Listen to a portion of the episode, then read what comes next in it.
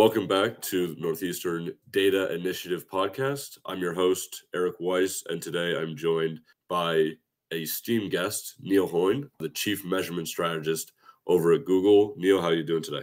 I'm doing wonderful, Eric. Thank you so much for having me. Thank you for coming along. Um, before we dive into your new book and a couple different questions about everything marketing, how about you give a little intro into what you do and how you got there? Oh boy, you know that's that's probably the best question. A lot of people ask me like, "What what do you do at Google?" Because I've been here now for almost 11 years. You know, entirely during that time, my my real focus is understanding how do people, how do companies actually use data to improve their business. So I know there's a lot of of inherent, you know, value towards, you know, just what data is, what data can do. A lot of people say, you know, data is the new oil, but there's always that question to say, well, where does the value actually come from? And so a lot of companies collecting data, building dashboards, spreadsheets, implementing CRM systems. And then at the end of the day, they kind of sit there and they say, Are we doing this right? Are we a data driven company now? And they always feel like they have more progress to go. So it's kind of been a discovery to say, well, for those companies that are considered to be data driven and best in class, what are they doing differently? And as it turns out, it's a little bit more than just capturing more data and building more tools. It's just they look at data and how they use it in fundamentally different ways than other companies. And so when we look at my role, it's really understanding how to answer that question and kind of package it up in a way that makes sense for companies that aspire to be more data driven to actually be able to implement those changes within their own business. And there are many pitfalls in trying to become more data driven, especially in a world where a lot of executives and chiefs are looking to become more data driven, but aren't really sure what that really means, even for them you have started that defining process, if not trying to culminate it into a book, uh, Converted, which will be published hopefully today. If you want to dive into what you touch on in your book, maybe what our readers can look for. I mean, start starting from the the top and building on that question. It's really just helping companies understand, you know, where does value come from in their data. But going back a little bit further, when I started the project, I realized that very few people are interested in reading data books. It's just it's a hard category and people have so little time in their day in their evenings to say let's sit down and think about data. And so what I really started with was I started to say, well, how can I approach the subject of data in a way that's exciting to anyone, even non-technical people, even people that said, no, this is not the type of book for me, but still realize the importance and the role that data has in their organization, in their work. And so that was the starting point to say, all right, well, we have we have a question you know, how do companies use data? We have an approach. Let's make something that's accessible to everyone. And then just a little bit more focus came in when we talk about these best practices is that what we see with companies that are really best in class are that they look at their business in a fundamentally different way through that data. And what I mean by that is a lot of companies are short term focused, which is to say, here's an immediate KPI we want to drive number of leads we capture on our website, the number of people who download an app, number of people who buy our products. And the difficulty with companies is that when they're looking at performance in that respect, there's only so much they can use that data for because really they're looking at customers within just a few moments, a few minutes when they get to the website saying, I need them to do this action right away. And they're really boxed into a corner because there's not a lot of space they can maneuver. If a customer is not ready to commit and fill out that lead form, if they're not ready to buy, then you're kind of out of options because that's what your business depends on is that short-term result.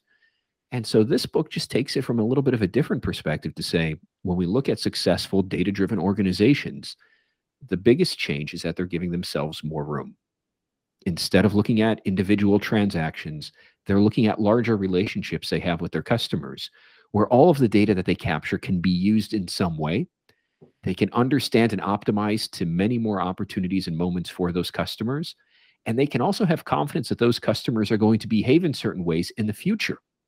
So they're almost leveraging the latest in that predictive measurement instead, again, of just being boxed into what's happening at this moment, this day, this interaction. And that's a great insight, being able to draw a connection between all these different data points because just optimizing for more data, like you've hinted before, is not necessarily great when you can't compare the two or three or 100 data points you have on someone. So it actually reminds me of a great podcast guest that we've had on recently, John Hey, who's over at the Red Sox, who was struggling through the problem of a bunch of different touch points, but none of them were correlated. you know, okay, we see that people are buying tickets, and we also see that other people are, let's say, you know, buying jerseys or other things, but we don't know if those are the same people, different people. How would you recommend to other maybe chiefs or people in the weeds of the data? Where should they start looking to draw those connections? And if there are ways that they are, you know, focused on bringing those data points together, what might be some insights there for them? Well, I think you touched on the right thing when we you talked about individual tickets, when we talk about other things that people can buy. That's the typical orientation that a lot of companies are built around, which is here's the again these KPIs that I mentioned. We want to drive these, and then they try to figure out how to connect it. When we're looking at this larger, more holistic approach, what we're really looking at is individual customers and this idea of lifetime value, which is to say, for each individual customer, for you, for me, how much are we going to be worth to that organization?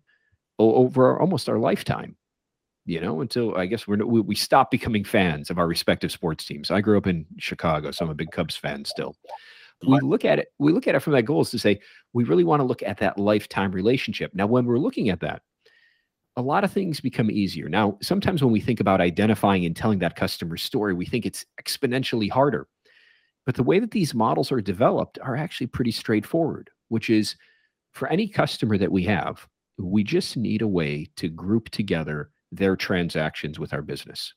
We don't need every dimension. Those can come in later and they're not required for that prediction. We simply need to say, who are these customers? How much have they spent with us, regardless of if that was buying concessions or buying gifts or buying tickets?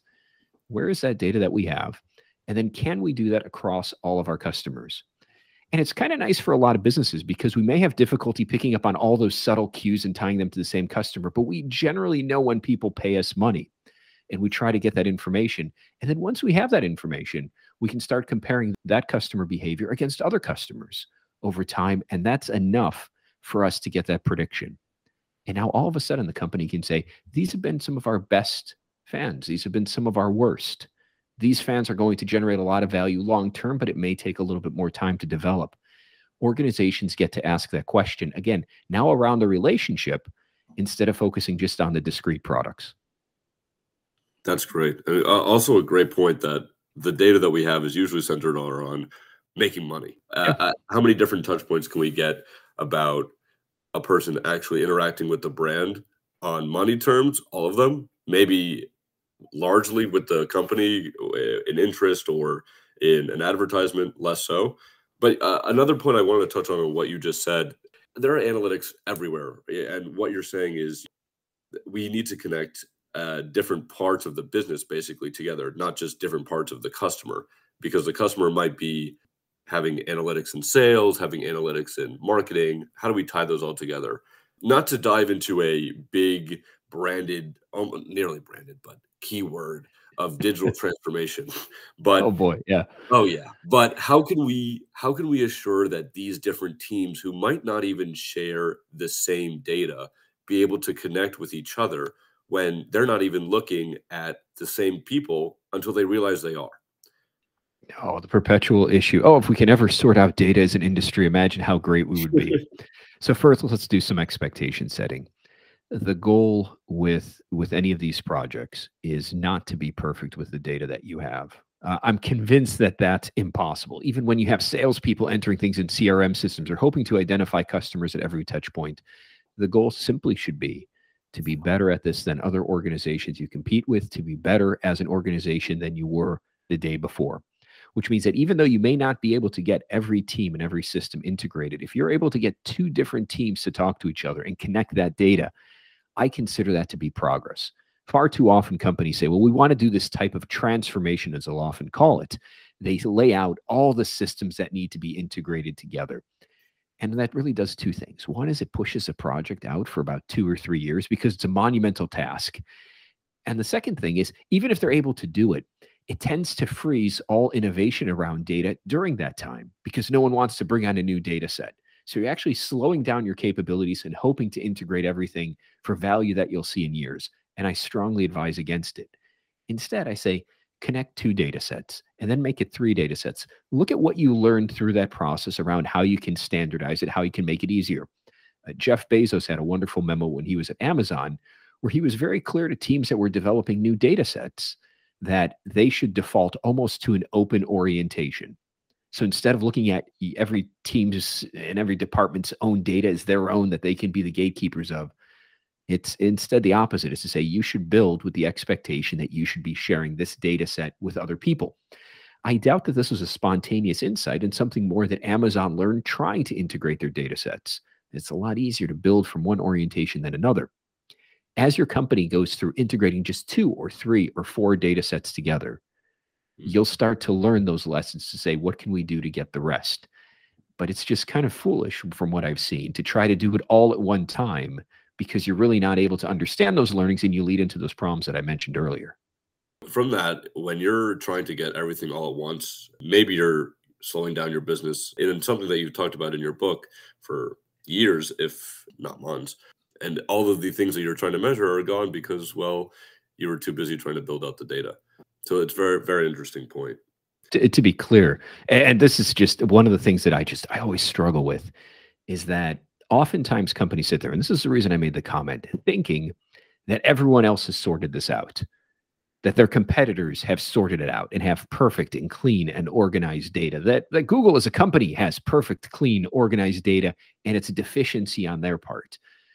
Nobody has perfectly clean, organized, and structured data. In fact, I joke around that even on some projects I've come across, that 80% of our engineering time is spent simply cleaning data because it hasn't been done before. And I mention that explicitly because I want to relieve a little bit of pressure from the listeners to say, I think a lot of people get caught up in this frustration that they're behind. And I say, no, no, no, it's really not not the case, but you do have to take action. And you have to take action because that allows you to pull ahead. That allows you to advance beyond the understanding your competitors may have when they're trying to build their perfect roadmap and blueprint and will struggle for years without making any substantive progress how do you know necessarily that you should be optimizing for more information gathering when you're doing all of these data com- combinations and concatenations rather than okay we need to get to the money as quickly as possible well that's that's exactly it and this is again going back to the book one of the approaches that i advocate for and i i call it it's very early on starting simple is to say that when we look at things like customer lifetime value something as powerful as that metric relies largely on transaction data it doesn't require all the additional dimensions of the products that they bought, the channels they came in on, what device they were using, what time of day, if they use coupon codes, all these infinite dimensions. They can come in later. But effectively, you can build this very basic prediction and say what customers are going to be great, what customers are going to be less so. And then you are able to segment based on the data that you have. So effectively, you're doing this first to say, well, who are the great customers? And then the second part of the process, which can continue to go on, is, well, why? And in those cases, organizations just start with the data that they have available. So they're not trying to build a perfect profile to say they have these 20 attributes. They're simply saying, hey, does lifetime value change if somebody has our mobile app or not? And if it does, we can test that hypothesis to say, does our mobile app drive more value in the relationship? And if it doesn't, then there's a product question. Are we using our mobile app for the right reasons? What product category did they buy from? What coupon code? These are all hypotheses that companies can test now with really just three columns of data. And as more data becomes available, they can understand that relationship to growth and to value and to take action. But there's no step where people take a step back and say, hey, we can't do anything until we capture all the data cleaned in one place because we'll be waiting for years. We've talked a lot about the high level of data and collection and all that on the other end of the spectrum is the specific metrics that are gathered in that data. A great quote that we had talked about previously was from Andy Grove over at Intel formerly that every metric would need a paired adverse metric of the first. Could you kind of touch on your perspective of that and where that plays into the data collection process? At a high level, it's simply acknowledging that we're human we have incentives, we have motivations. And if people give you a target to hit and you know your career progress, your team's growth, your general success in business is determined on the success or increase of that metric, then you will take actions to do that. You will drive towards that metric. But what companies fail to recognize is that there may be, as, as Andy Grove puts it, adverse consequences to other areas of the business that are not being directly measured. And so if you simply say, we want to grow new customers at all costs, I'm not surprised when you see retailers welcome everybody to the site and say, if you give us your email address, if you're effectively a new customer of ours, we will give you 15% off. I must be known by at least 45, 50 different new customer IDs mm-hmm. at some retailers because of that incentive. But if they're only looking at new customer growth, they're sitting there be like, look how many new customers we're growing and what should be our market share. And in reality, they didn't look at those other metrics and say, well, what's the lifetime value? Are these customers coming back? And so that's kind of the problem that we run into with data. Sometimes people say, well, we need more social media followers. And we used to run an exercise where, you know, someone actually raised their hand and said, hey, we can buy social media followers at like a thousand dollars for five uh, or thousand followers for five dollars. And then someone asked, I said, well, well, those are likely bots. Those aren't any good quality, legitimate followers. Somebody said, yeah, but it grows the metric. And it's not like we necessarily have a metric in place that says, what's the quality of our followers today?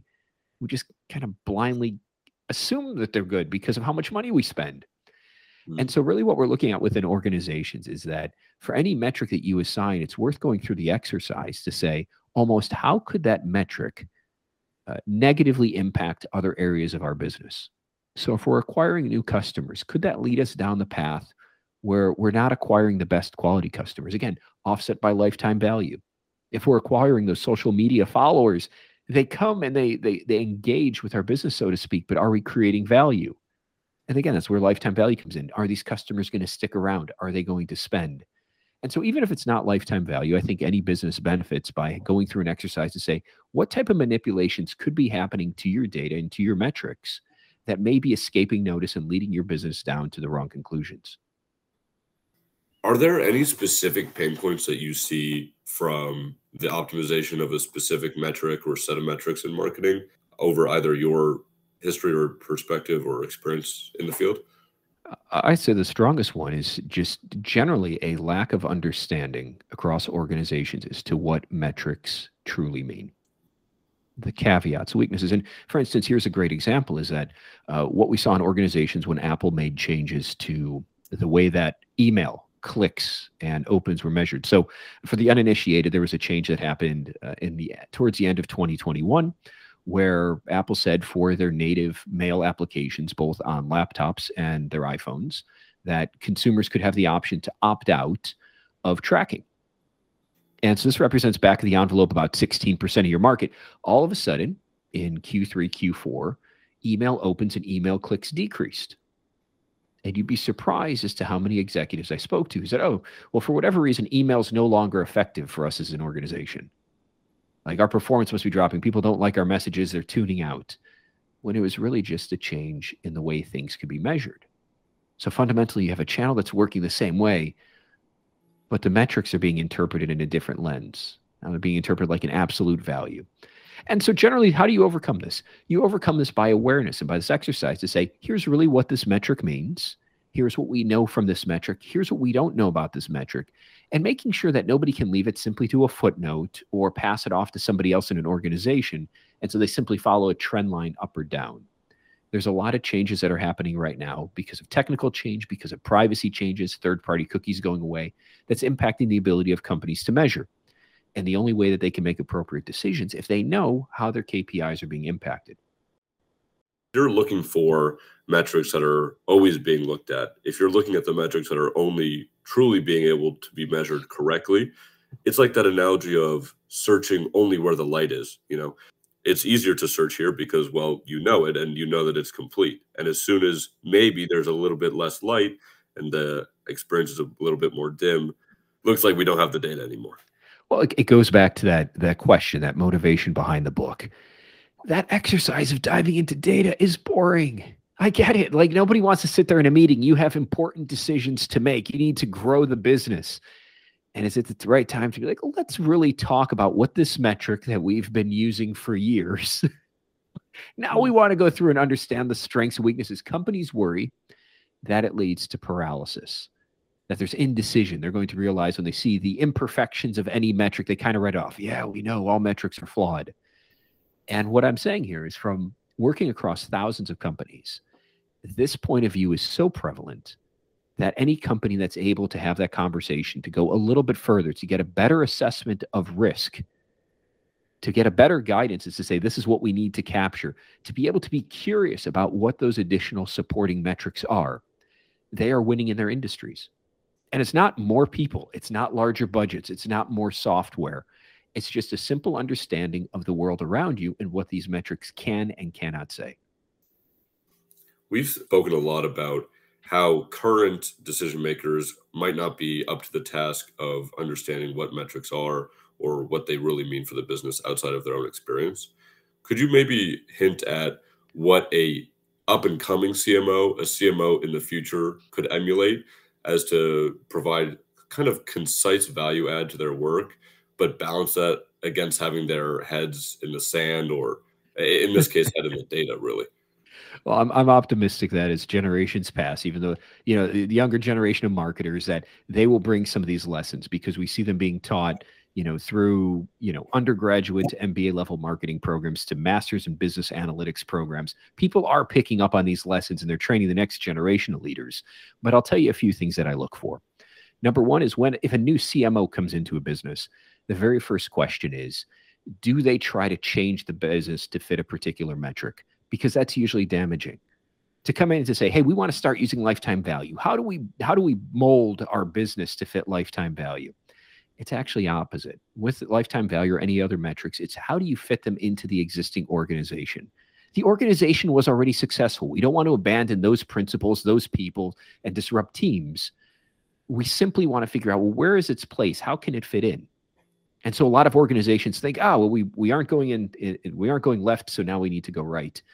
In other cases, there's a transition point, and these are often the most successful transitions or transformations, if you will, that I see is that they spend the time to get people familiar, to train other people in the organization to see data as they see it, and also to be open to those lessons.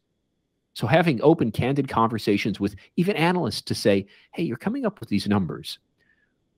What do these numbers mean and what do they not mean? Where are their risks? To look at proposals that are already going through to say, we made this decision based on this data. Does everybody really agree on this data? Or is there something that we're missing? And these are, again, conversations most companies won't hold, but just to kind of revisit those decisions, not necessarily to challenge who made the decision and if we spent money in a good way or bad way, but almost doing a post mortem on the business or parts of the business to say, what did we learn from this? So if we spent a whole bunch of money, we acquired a whole bunch of these new customers, and we go back through our data and we found out that, say, 90% of those customers aren't new but just capturing coupon codes. This isn't a, a, time to go back to the acquisition marketing team and say they screwed up. It's to say, how do we improve our data and our metrics so that if we were to run a campaign that brought in what we thought were new customers, but they weren't, how could we catch it? What should we avoid in future campaigns? What did we learn about our best practices? And that way the acquisition team can learn as opposed to feeling like they're under fire and say, look how much money you cost us in, in margins and free coupon codes that we didn't gain anything but instead just saying, how do we institutionalize those findings so that we don't repeat these mistakes with other programs like them? It's a really interesting insight. And a lot of times, people, especially when you have a lot of background in data, it's almost dirty pleasure to fit everything to a metric when you lose sight of metrics are, especially from your background, measurements. And you're measuring something, not trying to fit something into a box per se. So that's a really interesting take. And I have to say, when you're dealing with measurements all the time, a lot of your performance, not only as a new employer, as a lot of our audience will be, but also a more senior employer or employee, you're basically measured against your performance on a metric, just like marketing or just like a campaign is. Do you have any insight into how marketing, especially up and coming CMOs that I hope we have here tuning in, they're constantly almost defending, I'd say, their measures of marketing against a more finance background or how does this relate really to the money of our company? How do you really balance that? Uh, first, it's recognition. Just as I said, other companies struggle with this problem. The earliest quote that I was able to find was somewhere around uh, the early 1900s, where there was a piece written about still at that time in their in their respective titles, uh, the money didn't agree with the marketing you know, there's this marketing claim that we're driving all the sales, and the money being like, look, we invested in a great product; it would sell itself. Um, and just that distrust growing, And so I, I'm not as naive to think that this problem is going to be resolved even in my lifetime. I, but I hope these two functions can come together a little bit closer. What do we see happening now? Well, we actually see something which is, again, and this is part of the interest. This is why I'm so excited about this adoption of lifetime value. But here's how to picture it. If you have, say, a spreadsheet, and that's really how the data comes out, you have a spreadsheet of all your customers in one column. So customer one, two, three, four, maybe it's their email address. And then the second column, you have their lifetime value. How much are they worth uh, over the course of their lifetime to your business and then discounted to net present value. So here's the value of all your customers and for everyone that you have. If you sum up that information, if you sum up that value, you effectively come up with, well, here's how much all of our customers are worth, right? This is how much our, our customer base is worth. We take the lifetime value of all of our individual customers, we add it all up. And now what we effectively have is how valuable our customers are as an asset our most valuable asset to our business is our customers. And now we can start to put a value towards it. Not how much they spend today, right? How much they're going to spend in the future. And we reduce that back. This is how much this asset is worth to us. And what we see now, our CFOs are adopting that type of language because they're able to look at the marketing function and to say, here's the asset that you control, our customers.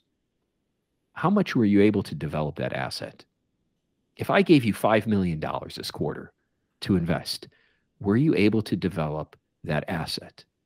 How much are they worth now? And it's great because we're no longer looking at juicing in quarter sales, but we're also taking the shackles off CMOs to say you can only drive short term metrics. Now, if you're investing in retention and development programs, even if it means people aren't going to buy right away, it may be several weeks, several months, we start to see the value of it if you acquire two customers and you went from acquiring a poor customer to acquiring a great customer that may spend the same amount today, but in that future, that better customer is going to stick around. Now that asset's going to value it. And so they almost feel liberated to say, now I can use all the tools at my disposal to really build great, honest customer relationships. And I know the CFOs will be able to look at that as well because that's the language that they're adopting. So we're finally seeing this intersection between the two. Now, it's far from perfect. There are some things that still need to be explored, like like brand behavior. We're still figuring that out. But it's still better than just saying, What did you do for me today? What did you do for me this quarter? Which, and this ties this entire conversation together, goes back to that short term manipulation to say, What can we put our hand on to kind of bring everybody in, but may harm our business in the long term? And speaking of problems that will probably never be solved. The valuation of a brand is probably up up there for most CMOs. It's a great point to be able to almost close the language gap in order to give what uh, a CFO or someone else with that background might expect from the marketing side and being able to invest in something that grows over time. Hopefully, that's a great point. And really, by the way, you brought it up. I mean, being able to bring these functions closer into alignment. We talk a lot about incremental change. I'm not saying it's perfect. I'm not saying that the, the CMOs and CFOs now see eye to eye and everything's perfect, but it brings them incrementally closer where they both feel the CFOs feel like they're getting an honest accounting of what's what marketing is doing and the marketers feel like they can start to use all the tools at their disposal not simply hitting that one short-term metric that the CFO is traditionally measured by. Neil, if you'd like to give your spiel on converted and why listeners, why readers should tune in? I mean, the, the easiest way to put it is it's probably one of the best ROI investments that you can make. It is 15 years of working across thousands of companies distilled down into what's really a four or five hour conversation. I say that because that's, I think, how long the audiobook is. So I imagine that that's the same pace that people read, although I am a bit of a fast talker. But when you think about it, I think the book is gonna the book is twenty seven dollars or so US for a four hour, five hour conversation of some of the best practices happening right now in data, all with the intention of making it simple and fun and to building that intuition for marketers so that you leave and you say, This is what's really happening. This is where the potential is. This is for the future of the business.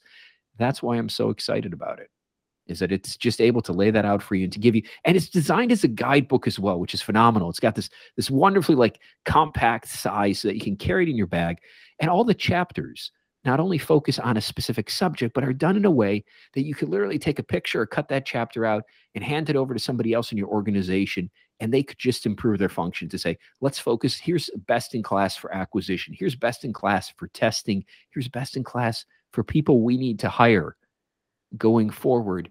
And so that way you can almost choose your own adventure through this book. You'll probably want to read the entire thing end to end. That's what's been happening with the people with the pre order versions, at least. But give it a shot. I think you'll really enjoy what you see. Well, it was a fantastic read from just the introduction that you can find online. And hopefully, the full book, I can't wait to get my hands on it as well. You know, it's, it's written like you're kind of talking to the reader as an actual person, which coming from a data perspective, from a business perspective, is definitely not easy to accomplish. So, as an avid reader myself, like really did uh, fall in love with this book. So, I can't wait to get my hands on it. Eric, I appreciate that. Thank you. No worries. And thank you so much for coming out, Neil, for the podcast. Thank you for turning in and really appreciate your time. Hey, it's my pleasure. Thanks again.